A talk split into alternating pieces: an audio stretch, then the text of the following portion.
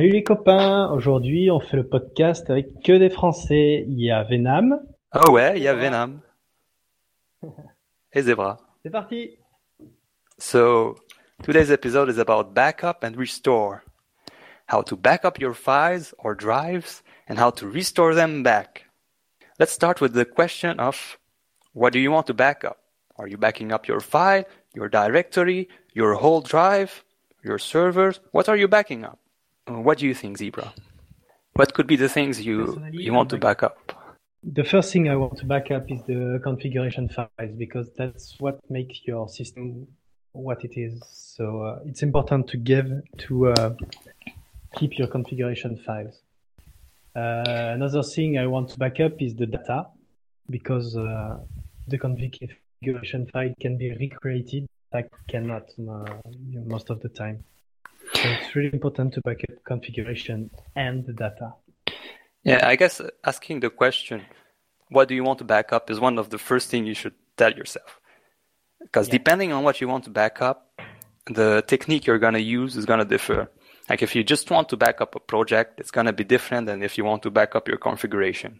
It's going to be different than if you want to back up a directory. It's going to be different than if you want to back up just some files or medias. If you want to back up some media, also if you want to back up some videos. And it's also going to be extremely different than if you want to back up your whole hard drive and restore it. And there's a question of how does it differ? If you just want to back up files, how do you go with it? If it's only a few files, the easiest thing, I guess, is to create an archive and put all the files within it and store it elsewhere, or copying the archive elsewhere. When there are a lot of files, making an archive is not the best solution, though, I think, because if you have 1,000 files and only one of them has changed, if you make an archive, the whole compressed archive will have changed, so you will upload it again for only one file. So a good option would be to use rsync, which allow incremental backups. Rsync does the diff. It doesn't keep versioning. Versioning is also an issue. Like if you want to keep backup, you might want to keep version by dates and separate them. Isn't that a good point? Yeah. Yeah. So archiving types of backups are full backups, where you back up the whole data regardless if it has changed or not, and incremental backups where you perform one full backup at start, and then only save the diffs. So to retrieve your data, you will need the full backup and at least one incremental backup for your file. So there are different techniques, and the technique of using only full backups has the problem of being a huge disk space hog. So incremental backup, is it like Git? You store only the diffs and then you can go back in time through nodes? It's not exactly the same, because as far as I know, rsync will create hard links when the file doesn't change. So I didn't mean rsync. I meant just the concept of it. The concept is like Git. So saving diffs instead of the actual data.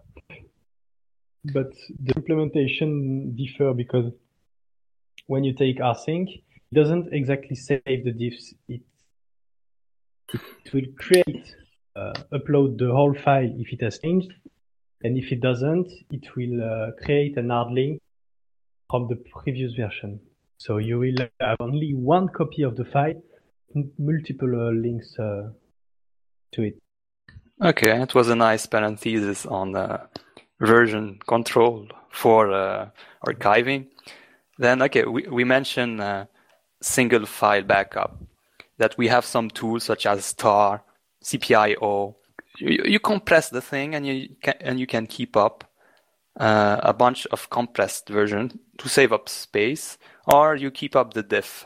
Now, what would you do if it's not only single files, but if it's the whole drive? You want to keep the whole drive and be able to restore it. What do you have to keep in mind? the first thing I think is that you should not back up a whole drive unless there is only one partition onto it with only actual data. But for example, you want to back up all OS. Backing up the drive is not something you want to do because I don't think it will really work and be useful to back up the drive. It's easier to me to back up a partition, a specific partition like /var or /etc. Okay. Or /data than the actual drive, because there are a lot of things that you don't want to back up. So you want to know what to exclude. What's really important? It's either what to include or what to exclude. The yes depends on the situation, but I don't think there is a case where you want to back up the whole drive. Well, I think there are things where you can keep replication of them, such as RAID, redundant array of an expensive disk, or such as those things like virtual machines that you can back up and then replay another time, like Vagrant, Docker, virtual environments. It's not a if I understand. Well, it's not backup, but it's distributing what you did. So it's a sort of backup. Yeah, okay. So you have things such as Clonezilla that you can copy the whole disk and then create a disk and then replay. I think it's that Clonezilla. You copy your whole disk, you burn it on the DVD, and then you have a version of your whole operating system that you can give around. You can play around with volume management or with RAID. There are a bunch of tools to do that. Now, we just mentioned DVD. So there's something important that you need to take in consideration when doing backups is, where do you want to keep the backup? Are you keeping it remotely on a remote machine? Are you keeping it in the cloud? Are you keeping it on a physical media? Are you keeping it on Git, a VPS? Where should you keep it depending on the data? What's your opinion about that? Physical drive that I have access to. So for example, when I back up my workstation, I put it on a USB drive or something like that. I have around that I can carry around, and I unplug it in case there is a power outage or something like that might probe the disk. So that's for the local backups. Then these backups, I upload them to my remote server. So this is something that not everyone has, a remote server. I have this chance, so I use it. So I can upload them elsewhere. I have two servers, so I replicate the backups there. And the third solution is, a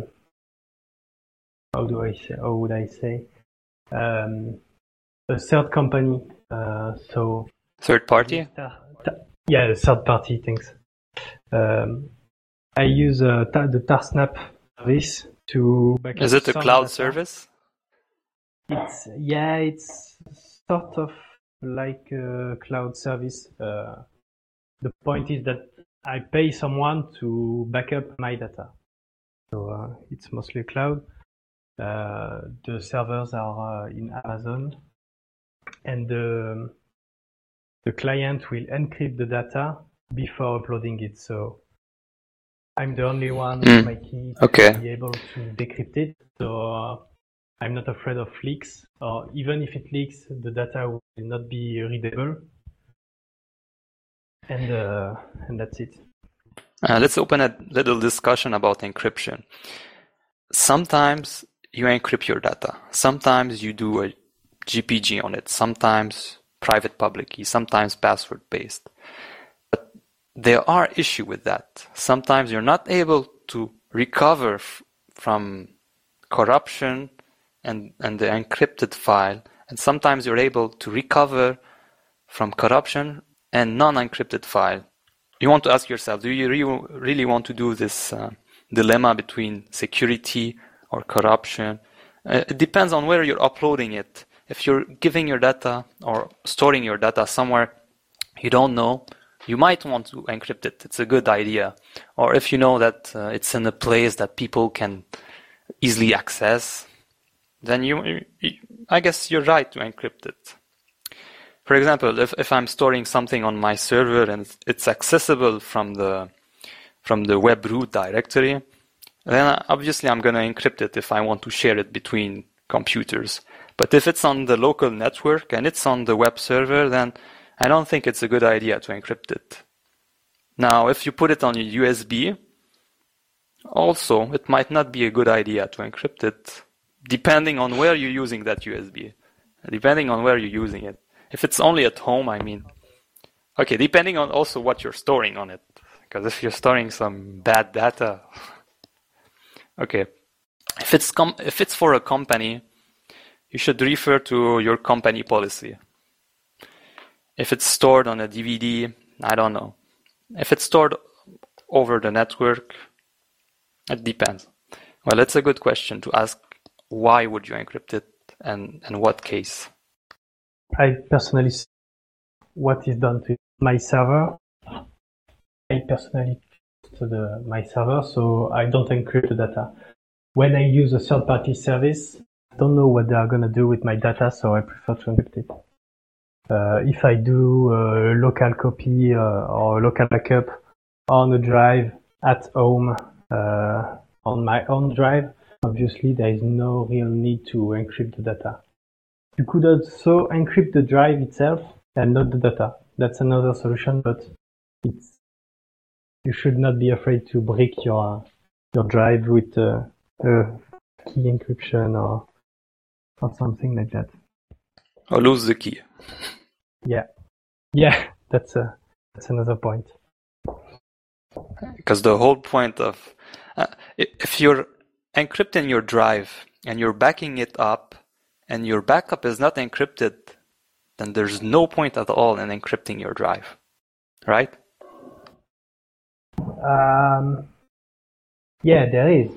Because if it's encrypted, if the drive... you mean if you encrypt the drive and back up the data without encrypting it? Yeah. You mean? Yeah, that's what I mean. There is actually no point in doing that. Yeah, okay. We discussed the encryption and the media of where you're uploading or storing your data on. Now, let's tackle the question of restoring your data. For example, if you restore from an archive, you need to think, what type of archive am I using? If you're using a very compressed type, but it takes a load of time to decompress, you need to ask yourself, am I really able to afford the time to decompress this data to restore every file I need or this project? Or if you're storing your whole disk if you backed up your whole disk somewhere, you need to keep in consideration how much time it's going to take to restore. It's a big probably that you have made badly and you are screwed anyway. So if it takes a bit more time to restore the data, it's not the problem as long as you can restore the data. Obviously, if you have a compressed backup of 10 terabytes and you need to only retrieve the last file, that's going to be a problem because you need to decompress the whole data and it might take a huge lot of time. But I don't think the time to restore should be biggest problem. It should be more about the accessibility of the data. Okay. Do you see what I mean? Yeah. But what do you think about restoring? What's the most important part of restoring? If it's not the type of storage you use, the type of backup, the time it takes to put it back on the machine or restore, what's the most important thing? The data validity, if it's still exactly the same? The most important part about restoring your data is being able to restore the data. So you need to be aware of what your own process is. It might sound a bit dumb, but You might use tar to back up huge gigabytes of tons of gigabytes of data and such, but you don't know how to retrieve one specific file, one specific directory, where to search the data and such. Your backup will be useless anyway. So it's more about having a specific how would I say procedure to restore the data, and testing this procedure from time to time. So back in the days, I was doing that for a bit. For example, I was shutting down, I was backing up my website's data. I was, and like every 2 months or something like that, I was crushing the data, not really crushing, but moving direct to an old, to a temporary directory, trying to restore from a backup to see if my video was still worth it and such. And it's really important to practice the backups because you want to know if everything if comes back in place. Yeah, if you realize your procedure is shitty when you need your procedure, you will be screwed. So, yeah, it should come back the way it was. Yeah, exactly. One thing we didn't mention in that is the special files and access control. You might want to, the data is not only about data. There is metadata associated to it. Symlinks, hard links, access control, permission groups. There are some tools that do copy those, and there are tools that don't. The backing up and how you are backing up, and for which purpose. If you are backing up, for example, data of multiple users, obviously backing up ACLs, groups, permissions, and such is really important. If you are backing up, I don't know, something which has a lot of symlinks, you don't want your backup technology to recopy the file that is symlink over and over. So there are a few considerations that you have to take whenever you back up special files. Like we said, we have to think, what do we want to omit and what do we want really to back up? What's the important thing? Yeah, that's a good point. Okay, let's talk about automation. The process of backing up. Sometimes it's automated, some people do it manually. I personally do it manually. I plug in my hard disk and I back up when I want to. What do you do? Do you do it automatically? Do you do it manually? What are the advantages, disadvantages? I think overall I have used 4 backup technologies, 3 or 4, I'm not sure. The manual backup, so you make a backup when you think you make a backup. So this is obviously not perfect, but at least I create backup. Another solution is to use a cron job. So you say, okay, every Saturday at 3 a.m. I will make a backup. And you know that every week you have a backup. The problem with that is that you need to make sure that your backup was done correctly. Cron has a good as a good feature in the sense that if you send a mail to environment variable, it will send an email with the output of the command it runs to this email. So it also adds it to the syslogs, so you can check the logs too. I don't think it adds it to the syslog. It does. It adds. Variable is not that. It shows the command in the syslog. Okay. It shows the command or the output? No, just the command. Okay. Because it mails the output, be it on standard output or error stream, and it mails it to the mail2 variable. So it's a great feature that I recently heard about, and now every week I get my weekly email about my backups, saying how much data was backed up and such. So it's pretty nice. So that's about cron. Another technology that we experimented at work is using Udev rules to backup. we were performing backup on physical devices, and I have set up a small shell script and rules in Udev so that whenever I was plugging the USB device, the backup was started. We had to drop this technology in favor of cron because it was not perfect, and sometimes the backup was not done properly, but I'm pretty sure that was my fault more than the Udev one. So I might experiment another time. And the last backup technology I have used, it's not really a backup technology, it's more data replication.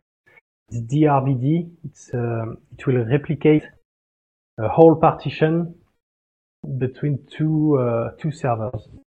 So it's a partition mirroring system, and it works at the level of blocks. It doesn't copy files, it copies blocks of the partition. So it's pretty efficient, but the problem is that you cannot backup specific files or directory. You need to back up a whole partition. So if you want only one directory to be backed up, you need to mount up one partition on this directory. Does it also do a diff? or it's the whole thing? It takes a lot of time. I have really no idea how it works internally, but yeah, I don't think it will sync the. It will only copy one block. So if your blocks are 512 kilobytes big, it will only copy this amount of data. I really don't know how it works internally, but I know it's more efficient than copying files using rsync. What's the procedure with that to restore it? You use DD? You pipe it back on the... The thing is that, as I said, it's not really a backup technology, it's more data replication technology. So we use it like we have a primary server and a secondary server. So it falls back? It falls back to the second? Okay, fair enough. So it's like RAID, but remote, on remote machines. Yeah, so if you want to back up on the primary server, you can just copy the directory or something like that. And the nice thing is that you can have multiple servers. So if you have 5 servers, they will all replicate together. That's nice. Replication is still backup, in my point of view. Yeah, it's still, but it's a different type of backup. It's an active backup, backup that is RAID. Well, we didn't discuss about, for example, database replication, which I think is out of scope. Yeah, because it's done at the software level. It's not done by external tools. Yeah, fair enough. Do you have anything to add about backups? Yeah, just a quick reminder: do your backups. Yeah, do your backups. Okay, people, do your backups. Don't forget it. It's gonna break someday. It always breaks. Yeah. It's not about if, it's about when. Exactly. Okay, so let's review last week. It was about command line interface. We discussed what makes the best command line interface on Unix. We discussed, it was commented on the forum that command line arguments should be limited, no more than 15 arguments, I think. What I've with GitOps, you can't use long options and such. And when you ask people why they need long options, they said that if you only use short option, you are limited to 26 flags because there are 26 letters in the alphabet. And the thing is, if your tool needs more than 26 flags, it's more likely too complex. And that was the idea. The number of letters in the alphabet. Our limit is that you shouldn't need more than that. Yeah, and then some people discussed about minimalism, that your tools should stay and should do only what it does, which I emphasize also in the podcast. We also discussed that Prana Mostro mentioned that you could have an external tool handling the command line arguments, which I found by myself very overly complicated. It depends. What do you, for example, if you click on the backups, tar takes file names as argument. So you need to provide all the files as arguments. So if you want to backup only MP3 files, you will run tar-cz and the subshell using find name star.mp3 to find all the files you need to backup. So it doesn't. I find it okay to use another tool to create the arguments of a first one. Okay, I understood it another way, but yeah, I get it this way. Like you pipe stuff together. Sometimes it makes sense. Sensing as a pipe. Yeah, indeed. But I think he mentioned using another program to output help and version. Yeah, this part is pretty okay. I guess it could be an entire topic itself. Okay, then it was a review of last week. Now let's talk about what we did this week. What did you do? Not much regarding computing. I'm still trying to compile GCC against MuzzleLibc, but I'm still failing horribly. And you?